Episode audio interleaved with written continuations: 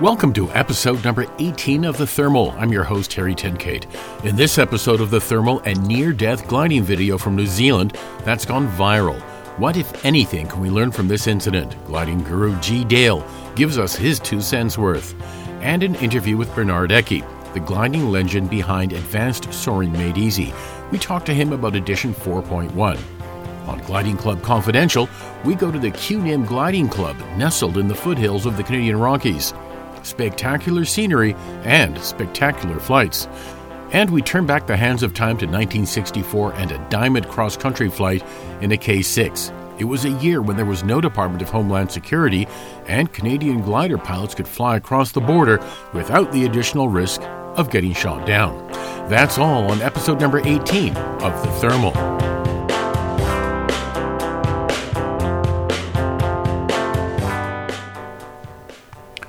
It's a gliding video from New Zealand that's gone aviation viral. A student and instructor flying in a DG 1000 from the Gliding Manawatu Club enter IMC conditions and barely survive a close call with terrain. Portions of the recorded flight were posted to the internet.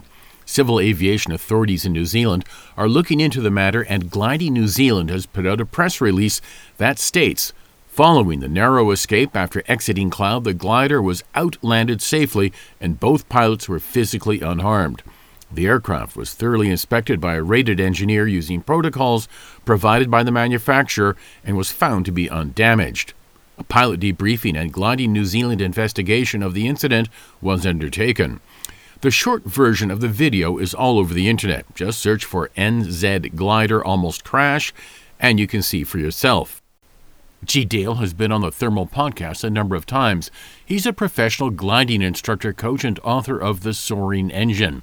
Has also spent many, many hours flying in the mountains of New Zealand. I reached G. Dale at the Lasham Gliding Centre in Hampshire, UK. G, thanks for uh, coming back onto the Thermal. Now, what's your reaction to this video that's gone viral? Oh, it frightened me to death. I a long time ago, I had a similar experience, uh, which I'll talk about in a minute, and um, I really know how easy it is to get into that sort of a situation. And the, the, the trouble with all these all these um, incidents and accidents and near escapes and, and not escapes, the trouble with this situation, it's like climbing a tree. You climb up a tree, you climb out on the branch, you climb up a bit, you climb up on the branch, and you climb out a bit, and you climb out a bit and it's all fine, and then the branch snaps, and then suddenly you go from just about tenable to an absolute nightmare situation. So, uh, you've had a lot yeah, of I, experience flying in that part of the world. How? And I'm not a mountain pilot, so I'm, I'm asking this to actually get in, a bit more informed on this situation. How does this happen in the first place? Like, why would you launch when the conditions are like that? Mm, yeah, well, I don't think it looked like the cloud was on the top of the hill. It, it, looked like the cloud was just on or just off the top of the hill, rather than the hills were solidly in cloud, because there was clearly some space between the hill and the cloud. Otherwise, they'd never have seen the ground in time to not hit it. Mm-hmm. Um, I've flown in those conditions. I mean, if you find those aren't real mountains. I mean, the, the, the, the video starts with glider at 4,300 feet, so they're not real mountains because they'd be underneath the tops of real mountains. They're just hills, big hills. Right. Um, up, in, up in that part, uh, part of the wood. I'm not sure if they were on the Kaimais. I've flown up and down the Kaimais. They're ah, on the order of ah, 1,500 to 2,500 feet tall, something like that. They're, they're not like 6, 8, 10,000 foot mountains. They're, they're big, big ridges. Um, but... Uh, yeah, you go flying. Just be careful. I mean, we we fly in we fly in difficult weather. I, have flown in wave in difficult weather. Um, I've flown in wave when if you certainly if you'd taken a video out of the cockpit, some of the flights I did in the Mariner, you could make it look absolutely lethal. Mm-hmm. But actually, you know, the, the camera's only looking in one direction. That that cloud sitting on the hill was clearly a lump of cloud sitting on the hill it would have been clear off to the right. I'm absolutely sure it would have been completely clear looking, looking off to the right, looking at the way the cloud was forming. I've spent many happy hours sitting over 8 8 cloud with the mountains in the top of the cloud, knowing that, um, you know, we had such a stupidly good escape route. You you could dive down at an angle of 20 degrees and clear the cloud. And you, there was no way you were ever going to go into the cloud. Right. And it looked to me like the instructor was sitting there with the student flying, thinking, "Yeah, no way we're going in this cloud. This is this is safe enough." Which is, I'm talking about climbing up the tree, you know, edging out along the branch. hmm hmm It's a good analogy. I, I'd, I'd fly in those conditions. I'd be sitting in the back seat, happy, but I'd be watching the guy in the front seat like a hawk, because the one thing you do not want to do is descend into the cloud tops. Mhm. Absolutely don't want to do that. And and there was a moment where the concentration slipped. They thought they could sneak over the top of the cloud to the next bit, and clearly it didn't work. And frankly, it just all goes to shit from there. What are you going to do? You haven't got any blind flying instruments. You're going to come spiraling out the bottom of the cloud. If there's enough room, you'll recover before you hit the ground. If not, you'll hit the ground. It's quite simple. And, So- and then Was it just a, Yeah. a question of them not paying close enough attention, or the instructor? Is that how they found themselves in this shit?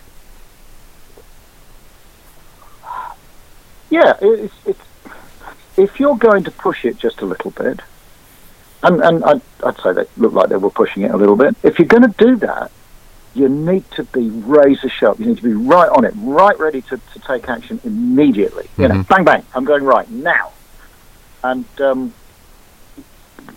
it, it just, somebody just made a little mistake. And it doesn't take a big mistake. If you're juggling chainsaws, it's really easy to cut your fingers off, right? hmm hmm and you're juggling if, if you're flying on ridges which have got the tops almost in the cloud and you're flying over the cloud you're juggling chainsaws it can go hor- horribly wrong and, and clearly did having said that the rest of that video i know i mean if you if you look at the the sort of CRM in the cockpit, the, co- the, the the work between the front and the back pilot, with the, the the student ending up taking over control and the instructor kind of losing it a bit. I have the greatest sympathy with that. The guy in the front seat could see much more clearly than the guy in the back seat. It's a DG thousand, isn't it, or some or the Yeah, 505, yeah, I think so. Yeah. So clearly, the guy, have you flown in the back of a thousand or a five hundred five? You can't see out the front. It's hopeless. It's it's it's just about as bad as the ash. You can't really see out the front. If you're in really poor visibility, the guy in the front seat's going to see the ground before you do. And and the same with you know mishandling the airplane in the bottom of the cloud near the ground and, and entering a stall spin situation. If you're flying in the back seat, you can't really see. Mhm. You haven't got blind flying instruments. You're in a corner. What do you do? And um, of course, I mean, clearly they're certainly the instructors are almost completely bottled out. Well, that's it's just what happens. You know, I've talked, I've talked a lot about the performance stroke arousal curve and how it applies to sailplane pilots.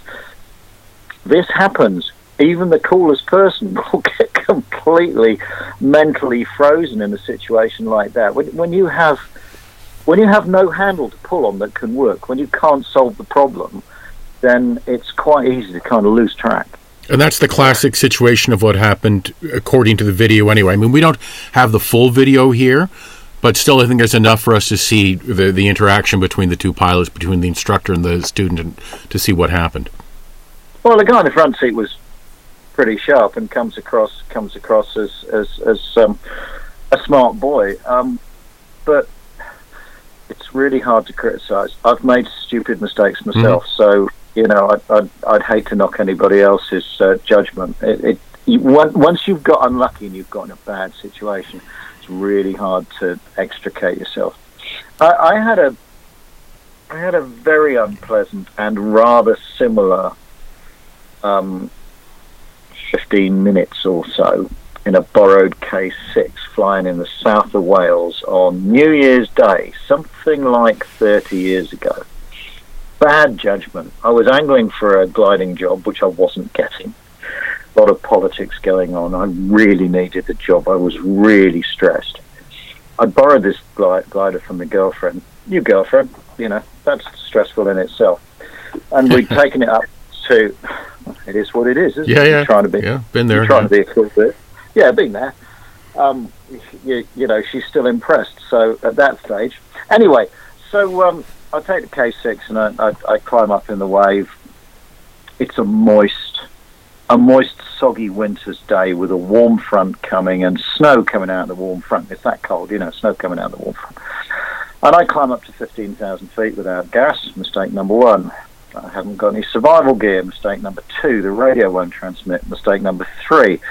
Um, there is no proper blind flying kit or GPS. There's an old um, old 57 millimeter Polish turn and slip in it, um, which doesn't really work very very well.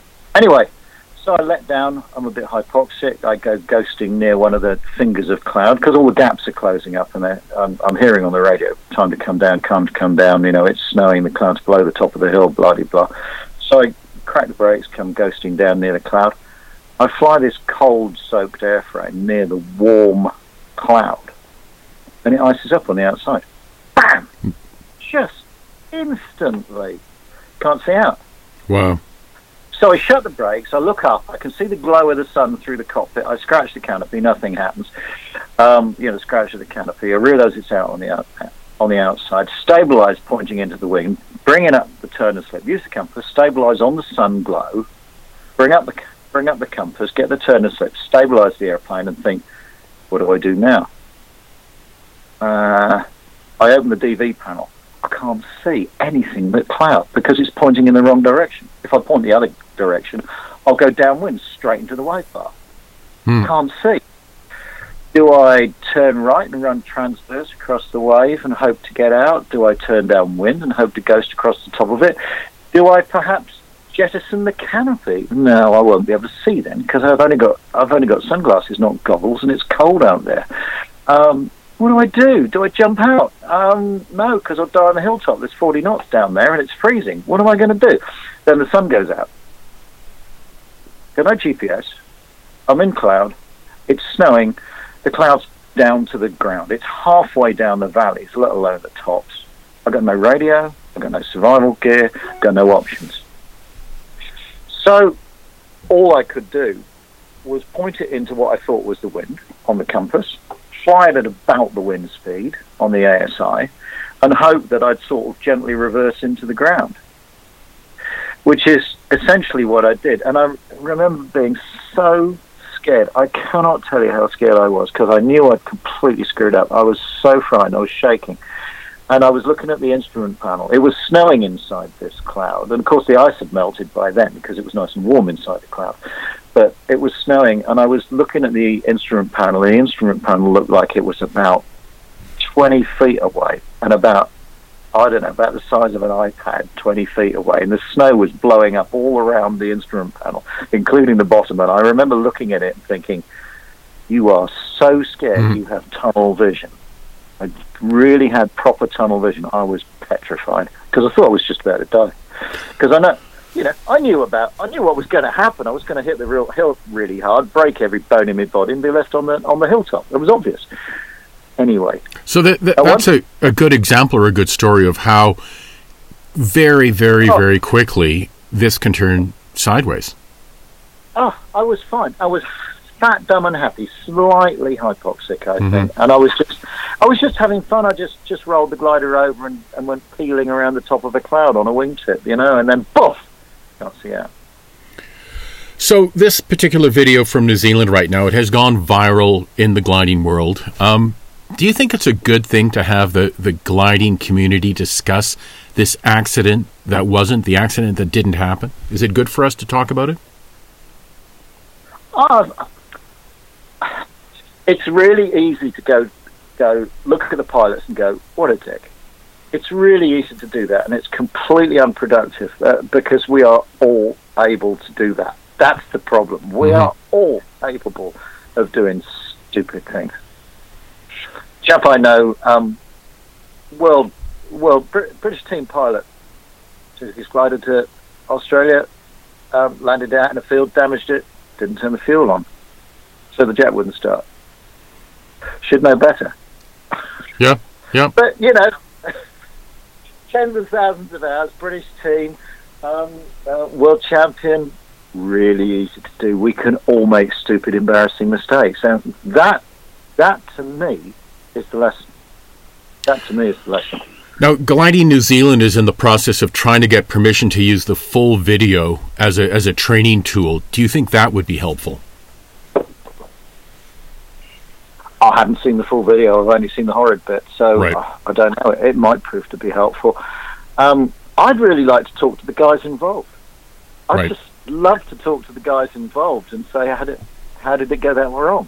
Mhm. How did it go that wrong? Although there may not be that much to be learned because, frankly, it's the sort of thing that, that happens time and time and time again. Only normally You don't talk about it afterwards. Yeah. yeah, it's quite quite interesting that they had the balls to actually put that online and, and own up to own, own up to the screw up. Although that's Like part of the story. That apparently the video was posted uh, without proper permission. Apparently, so uh, I think there's a, Oh, really? yeah, there's a whole bunch of uh, That's quite funny. yeah. I don't know how it happened. Uh, fortunately, most of my indiscretions from my youth went onto VHS, so Right. they're not Yeah. ex, they are not extant anymore. I've done some. Well, what did the man say? Sure, we all have, and we've I've done survived. some questionable things. Yeah, yeah. Well, that's unfortunate. Um, a bit mean to. Po- I wouldn't post somebody's video if they gave me that. But I'd, I'd just look at it and go, "Yeah, lucky, eh?" Anyway, So, listen, yeah, we'll we'll see how this shakes down. These pilots, lucky to be alive, uh, and I think there will be lessons learned for, for the rest of us out there. And I agree with you that uh, you know don't don't criticize too much if you can't walk a mile in their boots, kind of thing, because yeah, it can easily happen to all of us.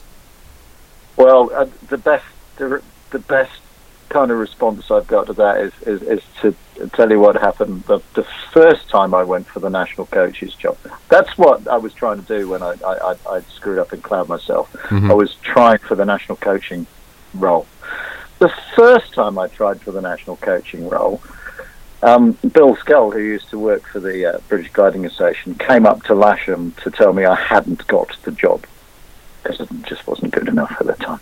And and he came walking out across the airfield as I pushed this K13 back across the across the grass to the side of the airfield. And the K13 had the nose and the tail on the ground at the same time. I'd broken it in half.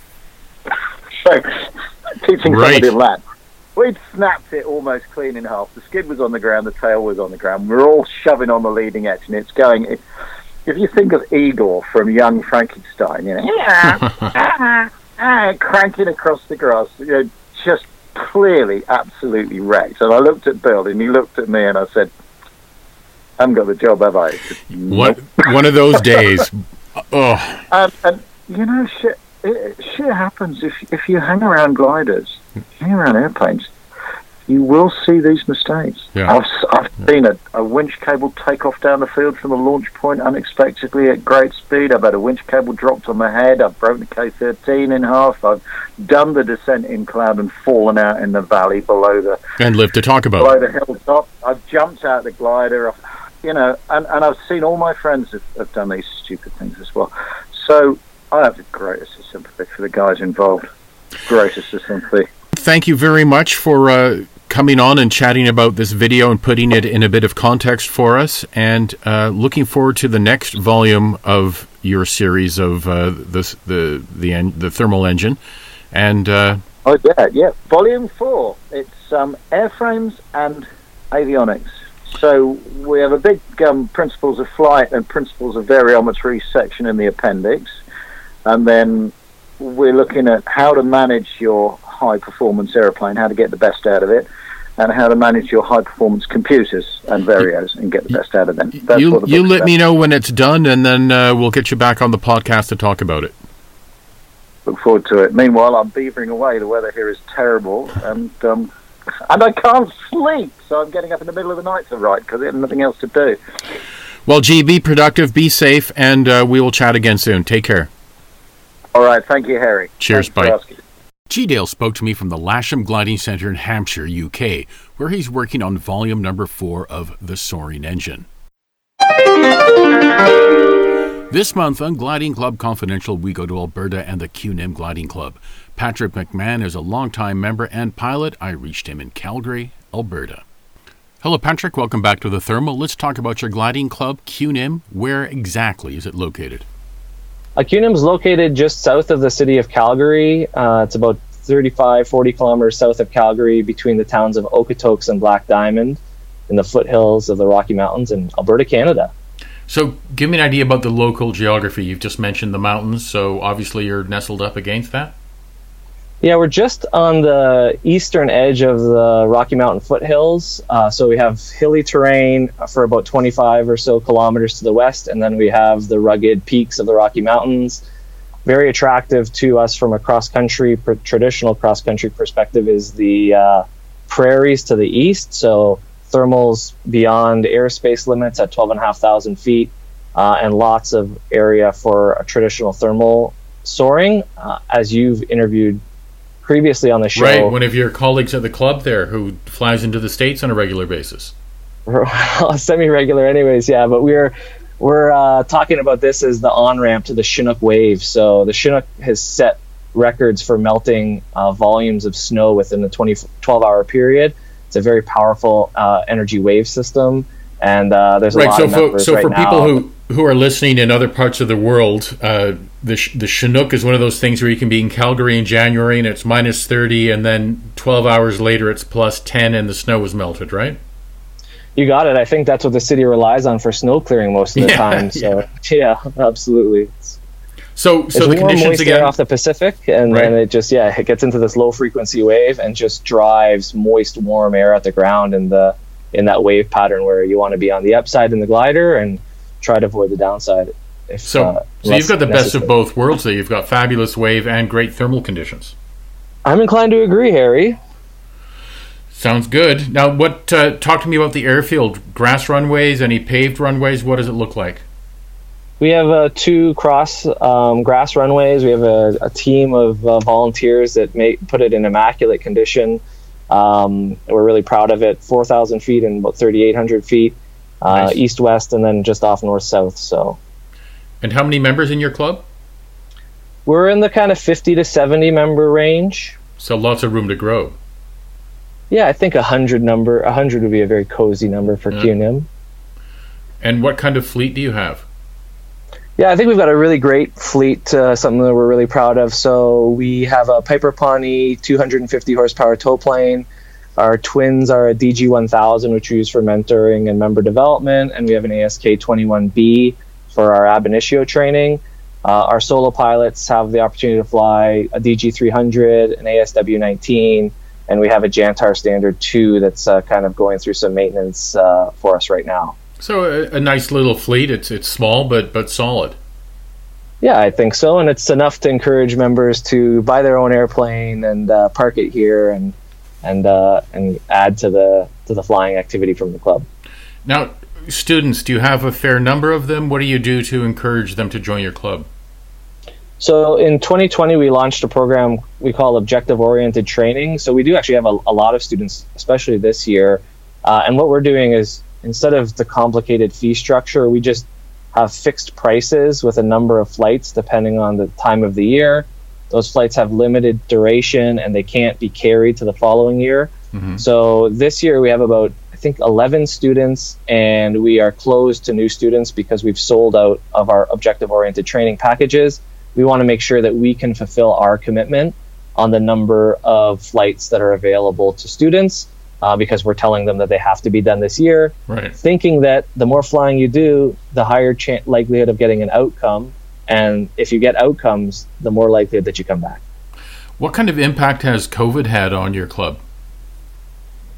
Uh, it's been strange for sure. Uh, we, as we saw this developing and, and recognized the need to be proactive, we uh, were reviewing medical uh, chief, uh, orders from the chief medical officer of health.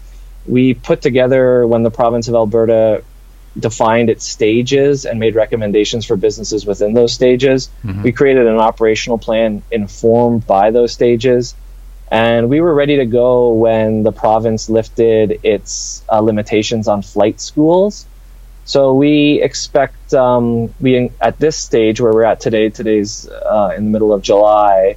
Um, we strongly recommend that pilots in two-seat airplanes wear masks. In the previous stage, it was required. Uh, we sanitize between crew changes, so when the cart comes up to hook up, we go and wipe knobs and control uh, handles and spoiler handles.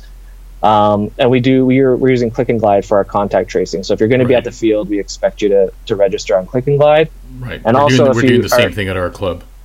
Yeah. So it's uh, it's I think it's working. Um, we're closed to the public right now, which actually just makes it really cozy, and we can really focus on the member experience, and uh, it gives our members somewhere to go instead of yeah. being cooped up at home. It's been a strange year, but at least we're getting some flying in. Now, Patrick, the, the the question I ask in, on Gliding Club Confidential, the last one I ask uh, every time I talk to somebody about their club, is what's the best thing about your club? Yeah, and I think it's always it seems to be the same answer. So the soaring opportunities, at least for Canada, are tremendous with really strong thermals, great access to wave, and twice a year we go down to the Cowley um, gliding strip or the Cloudy, Cowley Soaring Center and have the opportunity to do to grab some diamond climbs. Mm-hmm. So the community that's required to make those safaris is really helpful. Um, the enjoyment we share after a day of flying in great conditions with the backdrop of the Rocky Mountains uh, over a beer. It, you know, it's, it's yeah, the people, pretty stunning. The people pretty everywhere. Stunning. It's uh, it's a great place to fly, and I, I, encourage you to come out either to Cowley or Cu Nim when whenever you get a chance. You know, I will be in the next couple of years since I'm going to head back to the West Coast, so uh, I'll be flying out there. Patrick, thank you so much to tell me about or talk to me about Cu Nim and your club, and it, it sounds fabulous. Thanks for giving us the opportunity to tell the story. Okay, Patrick. Take care. Bye bye. Take care. Bye bye. Bye. Patrick McMahon spoke to me from Calgary, Alberta. If you want to find out more about the Cu Nim Gliding Club, go to cunim.org. That's C U N I M dot O R G.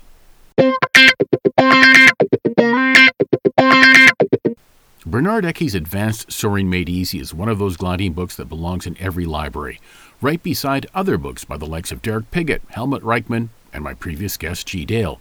A new edition of Advanced Soaring Made Easy has recently been published. Author Bernard Eckey is no slouch when it comes to gliding. He has over 5,000 hours and at least 10 flights of over 1,000 kilometers. I reached Bernard Eckey at his home in Adelaide, South Australia. Hello, Bernard. Welcome to the podcast. Yeah, thank you very much for having me. So, before we get into the latest edition of your book, I understand you're just out of a real COVID lockdown in your part of the world. Yes, uh, Harry. Um, the good news is that the restrictions have already been watered down again.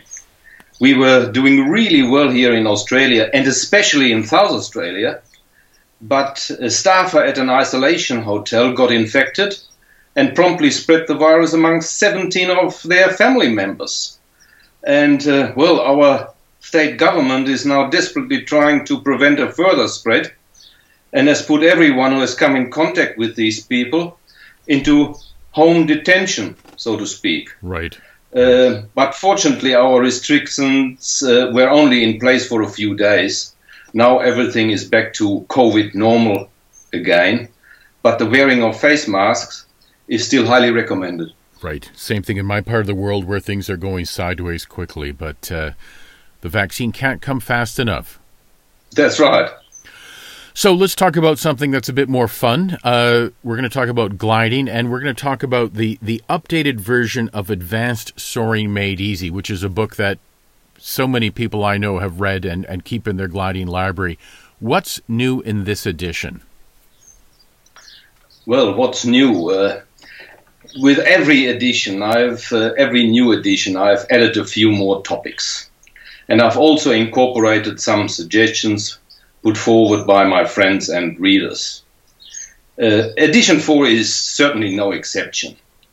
It has now grown to 432 pages from memory, and it now contains favorable synoptic weather patterns for long distance flying in various regions of Europe, Australia, North America, and the southern parts of Africa. I've flown in these places myself, and uh, I was very fortunate to enroll the help of some recognized meteorologists. Mm-hmm. Uh, they have extensive gliding knowledge in these regions, and I think it has probably increased the appeal of the book quite a bit. Wow. So, uh, it sounds like it's uh, turning into a real sort of gliding Bible, so to speak. Well, that was the intention, and uh, that's for others to judge. Now, I've got to ask you, because I can hear this through my headphones, do I hear little feathered friends in the background? Yes, um, yeah, uh, my office window is uh, facing my neighbor's backyard, and there's always a few birds uh, chatting along. Well, that's lovely because here in my part of the world, the snow is flying and most of the birds have gone south. I see, yeah. So, Bernard, why do you think this book has turned into such a must-have for glider pilots? What a, what about the book that that makes it so relevant to today's pilot? Well, I wouldn't quite call it a must-have, but perhaps it should be called a should-have for glider pilots. Um, one of the nice things one gets when uh, writing a book like this is the feedback uh, that readers uh, give you from all corners of the globe. Mm-hmm. Uh, it makes me feel really good when pilots report that Advanced Soaring Made Easy is the most comprehensive book on gliding and that it has enabled them to fulfill their long held dreams and ambitions. Mm-hmm. Uh, feedback like that really makes me feel that I, it was definitely worth all the time, all the effort, and all the financial risks. Uh, keep in mind the book is already available in four different languages, but it only exists as an e-book in uh, Japan. And those four but, different, uh, those there's four definitely different... no further editions. Uh, that's definitely the last one. And th- those four different languages are uh, English, German, French, and Japanese. Huh. Okay. Well, that's pretty good. So, what what motivated you to write this book in the first place? Well, what motivated me? I I was appointed uh, uh, as a coach, and I figured that uh, if I fly with uh, people, I could have only a very small uh, impact on um, improving our member retention rate. Mm-hmm. So I figured I'll write things down, and it has just developed from there. Huh, interesting. Now, I, I have a 2007 version of Advanced Soaring Made Easy. What what will I learn if I get the latest version? Is it is it should I go out and buy the latest version? Well, 2007 indicates to me that you probably have edition 2 or edition 3. And if that's the case, you will be surprised when you see edition 4.1. Mm-hmm.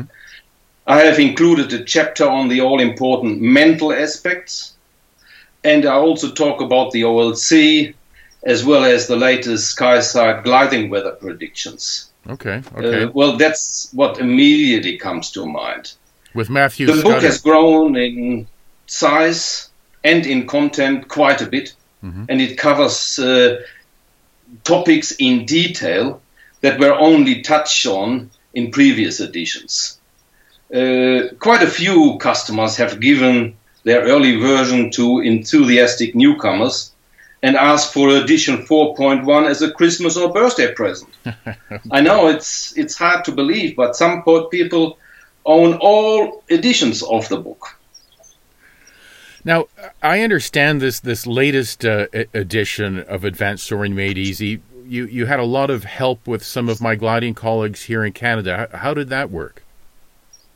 Yeah, I'm glad you brought that up, Harry.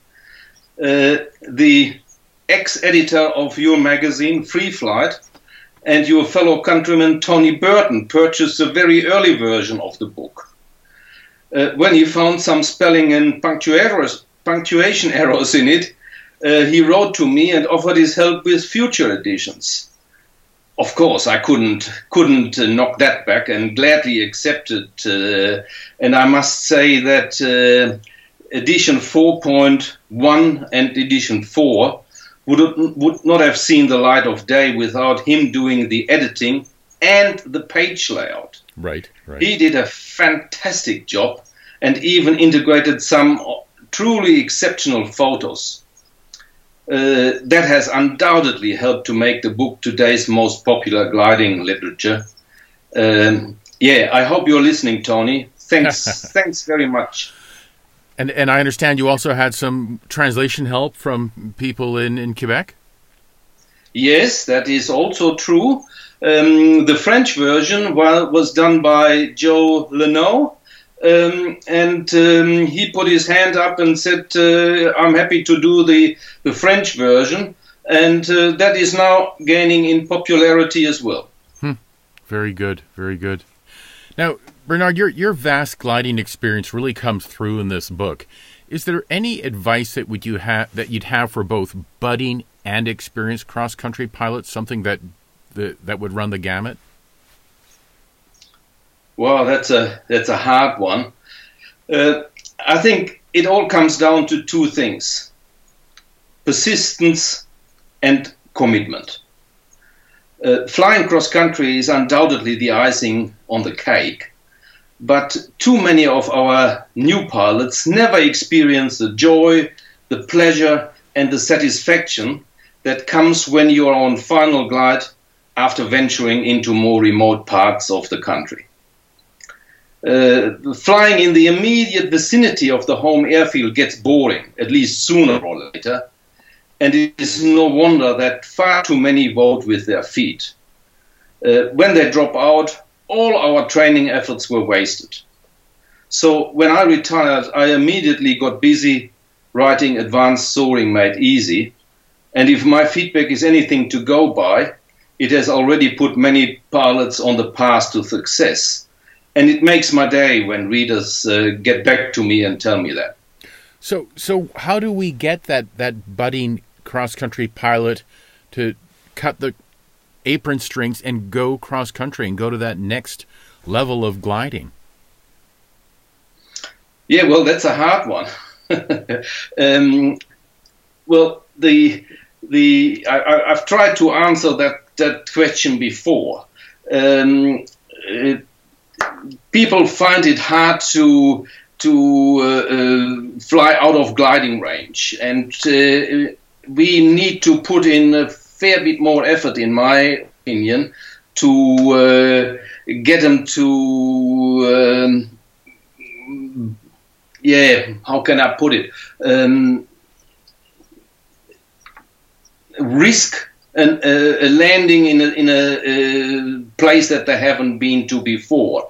And I think it's up to us instructors and coaches to help them to overcome that initial hurdle.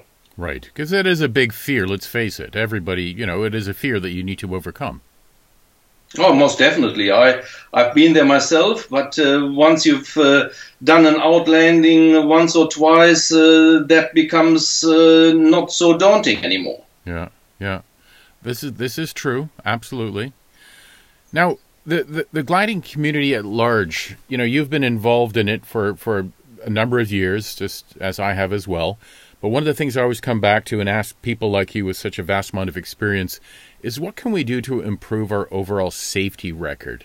You know, we've got all these modern computers and technology and things in the glider and the cockpit, but we still have, unfortunately, a fair number of accidents. What what do you think we can do better? Well, that's a hard one. Uh, I think it's impossible to answer this uh, adequately in the very short time available to us. Uh, sure, safety is paramount, and safety must dictate everything we do, regardless of whether it's on the ground or in the air.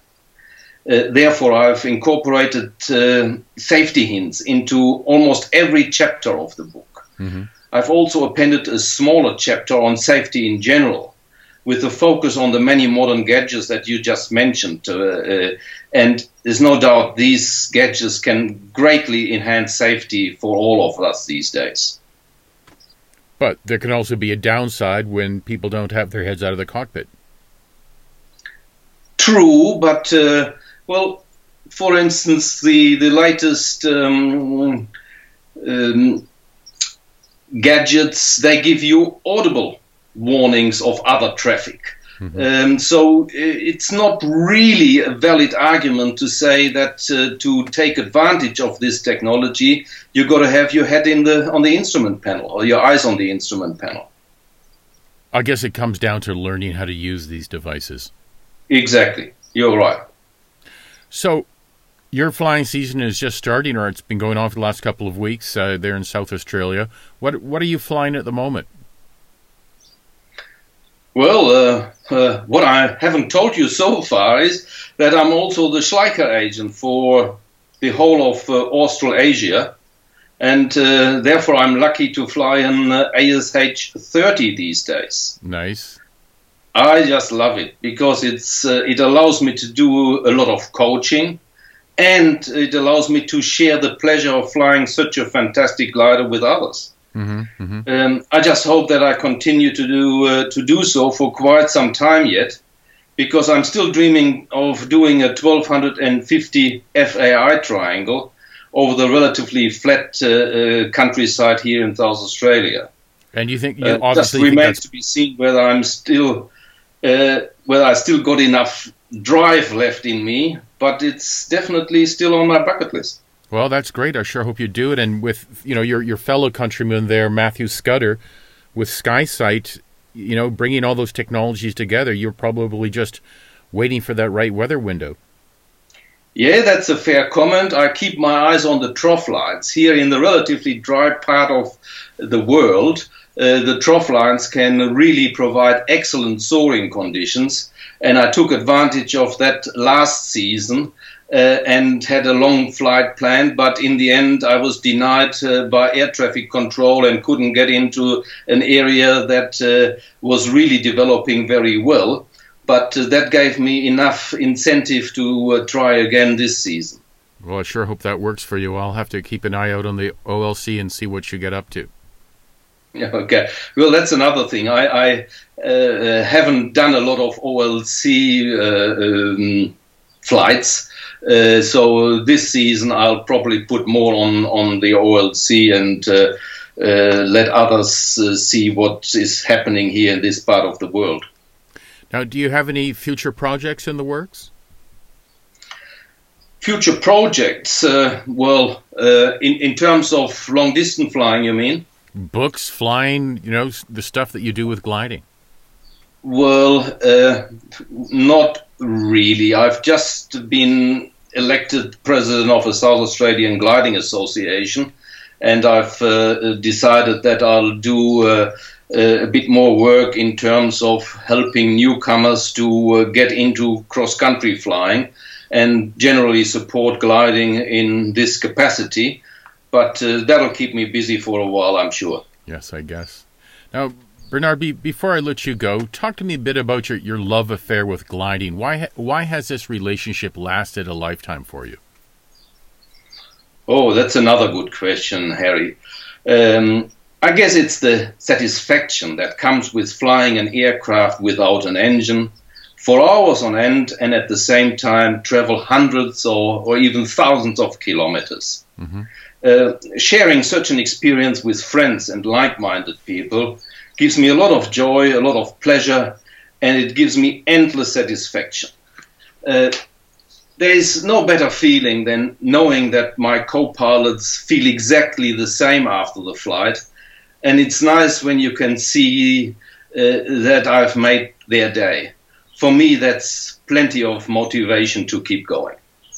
Well, I, I sure hope that post COVID and once I can get back to uh, Australia for another visit, I would absolutely love to be able to go up for a flight with you at some point. That's going to be on my bucket list.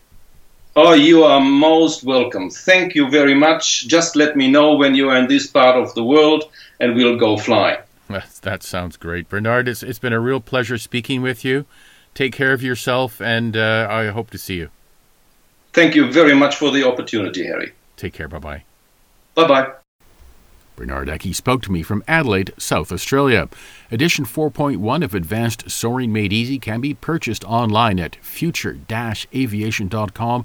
That's future-aviation.com. If you have any trouble finding a copy, drop me a line and I'll put you in touch with Bernard directly.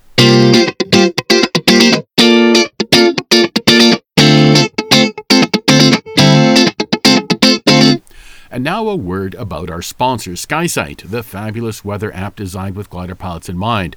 If you want to learn more, listen to SkySight's founder Matthew Scutter on episode number 7 for listeners of the Thermal who are interested in trying out SkySight to maximize their cross country flying or just figure out if it's worth a drive to the gliding club, use the voucher promo code THERMAL in capital letters and you'll get a 14 day free trial.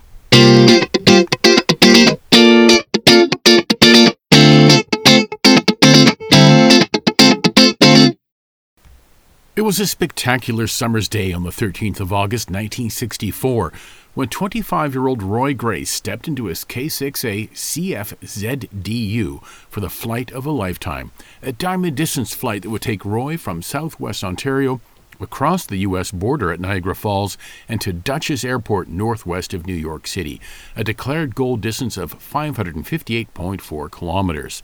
It's a flight that Roy still revels in. I reached Roy Gray at his home in Sonora Pass, California. Hello, Roy. It's uh, really nice to have you on the Thermal Podcast. Hi, Harry. Good to, good to be talking to you. Bring me, bring me to that summer's day. You're strapping yourself in, in into the cockpit of your K6 and you're about to go on this mm-hmm. flight. You you you figure the weather's good enough to make it all the way almost towards New York City. What what gave you the confidence to get going? Uh, I think just looking at, at the weather that day, uh, it was starting to uh, look good early early in the day, and the the wind was uh, out of the northwest, so that was the right direction uh, to get down the peninsula, down towards uh, Buffalo and Niagara Falls. Right. Because in those in those days we could fly across the border, and we did that relatively constantly. I can't imagine flying across the border today. I mean, I'd have an F sixteen on my wingtip. No. no, and of course we had no radio communication in those days. So just very basic uh, instrumentation, uh, aeronautical maps, charts, that uh, you know covered it, and it was actually John Kelly that uh, convinced me I should, if I'm going to go cross country, Might as well make it worthwhile and set set a goal because we we could you know try for a record. So we got the map out and started looking, and we knew what the current uh, record was so we just made it far enough to uh, to beat that by uh, a small amount. I forget what it is now, something like 10 miles. You, have to exceed it by more than a mile or two, I think it was something like 10 miles. So we found uh, Dutchess County Airport, uh, Poughkeepsie, New York. That would be far enough.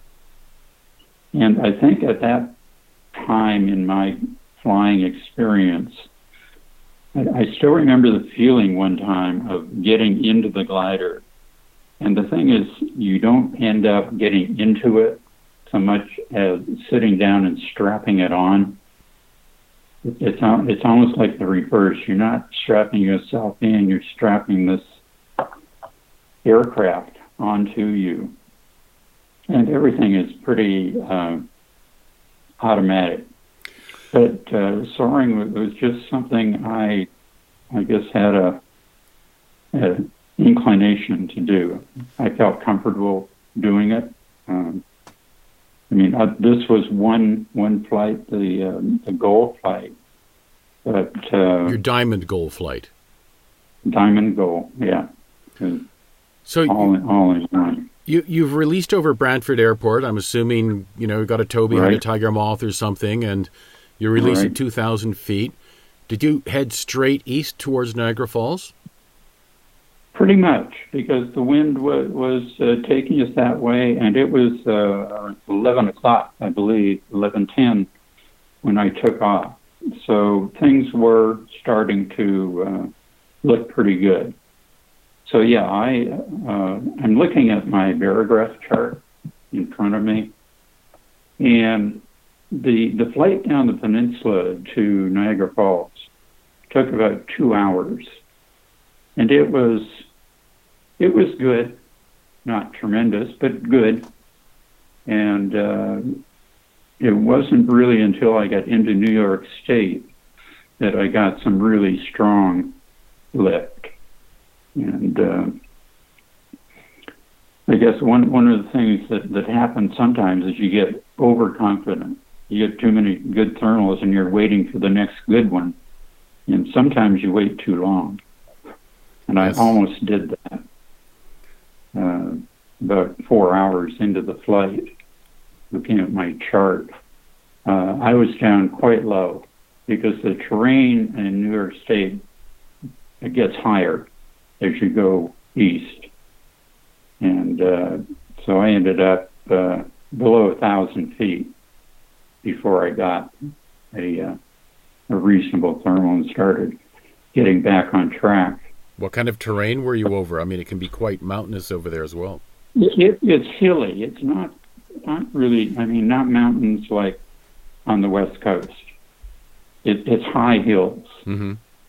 and they're pretty much uh, covered with bush. But there, there's a lot of uh, farmland in the valleys, so landing places were not that scarce.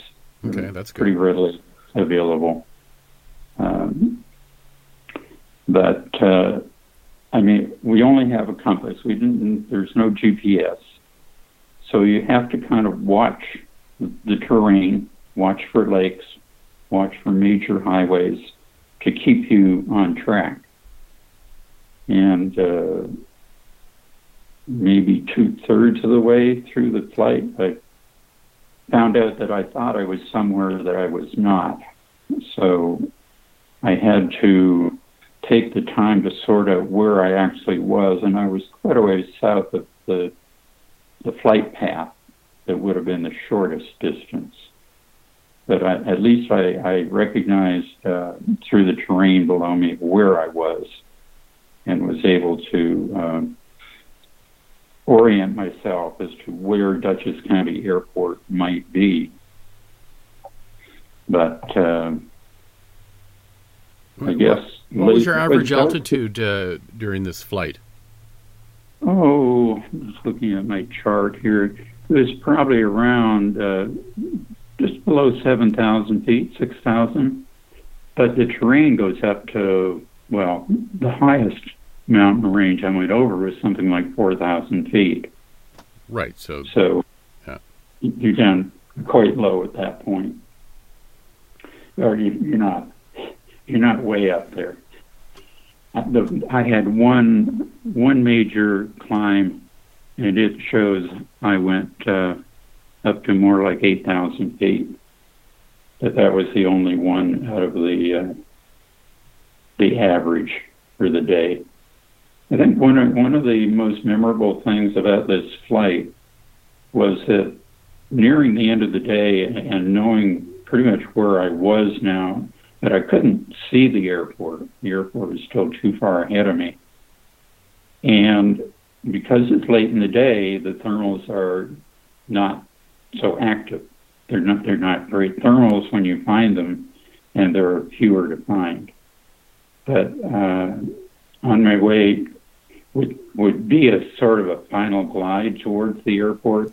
I knew I wouldn't be able to make it, but I was fortunate enough to find a couple of very weak thermals.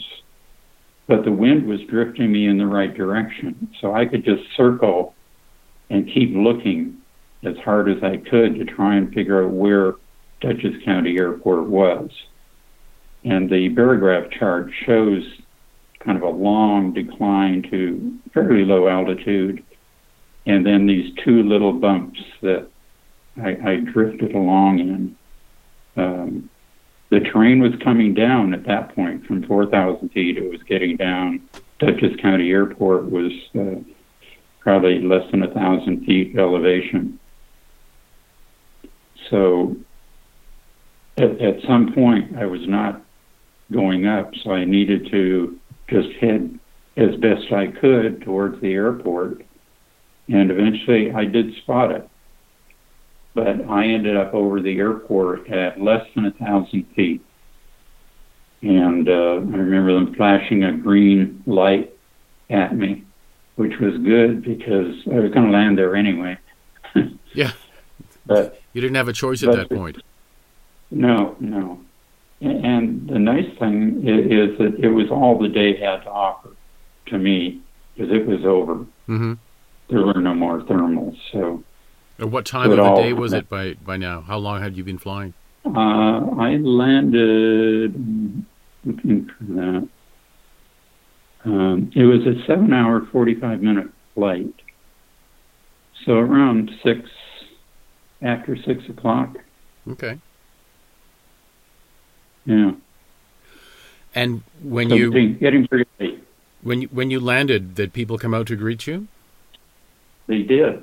Uh, I had a very nice uh, interaction with uh, a gentleman that, that came out to, to meet me and uh, took me into the uh, the control room at the, at the airport, and we chatted for a while, and then I got a hold of my crew.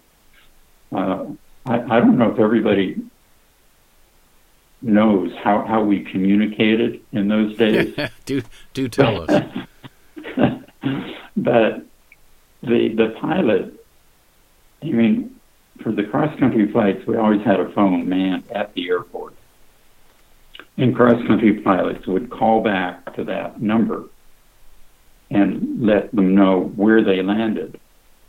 Well, in the meantime, the crew doesn't know where the pilot is, so they keep calling back to that number, but they did it person to person.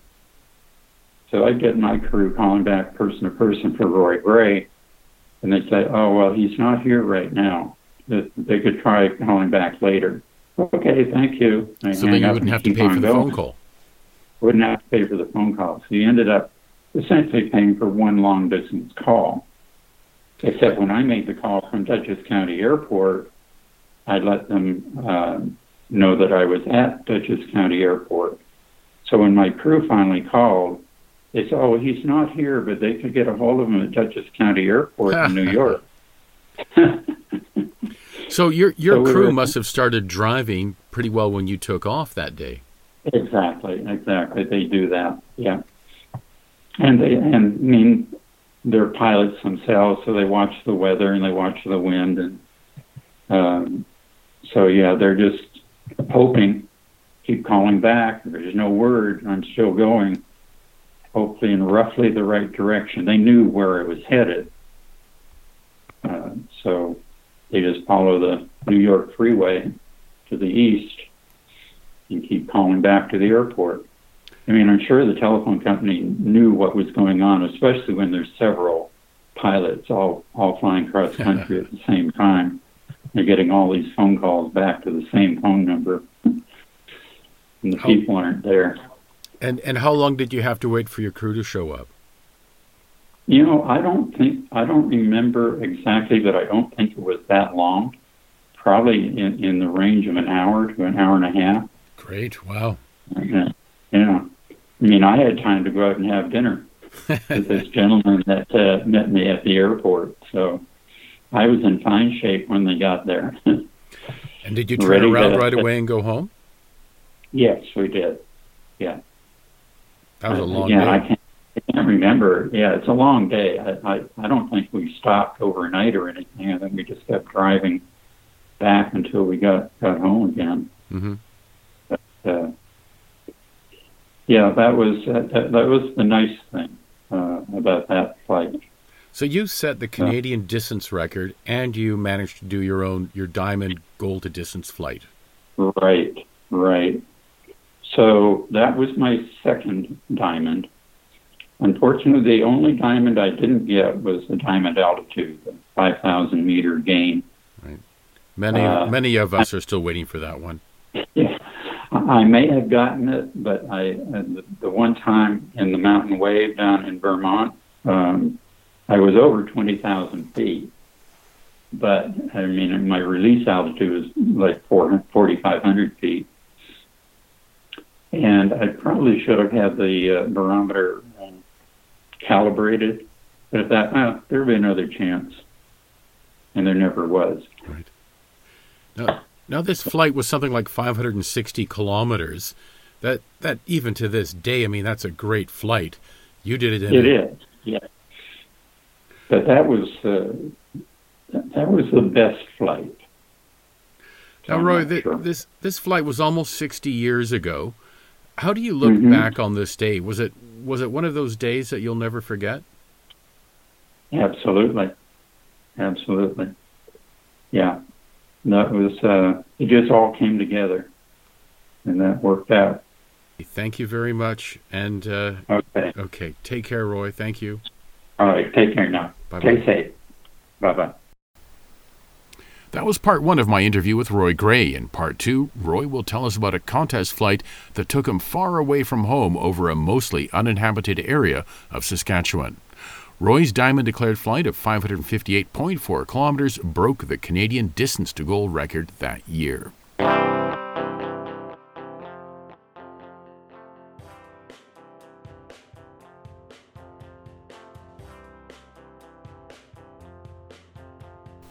That's it for episode number 18 of The Thermal. If you have any good interview ideas, please let me know. I can be reached at The Thermal Podcast, all one word, at gmail.com. That's The Thermal Podcast at gmail.com. Thanks for centering The Thermal Podcast. See you next time. I'm Harry Tenkate. Fly safe.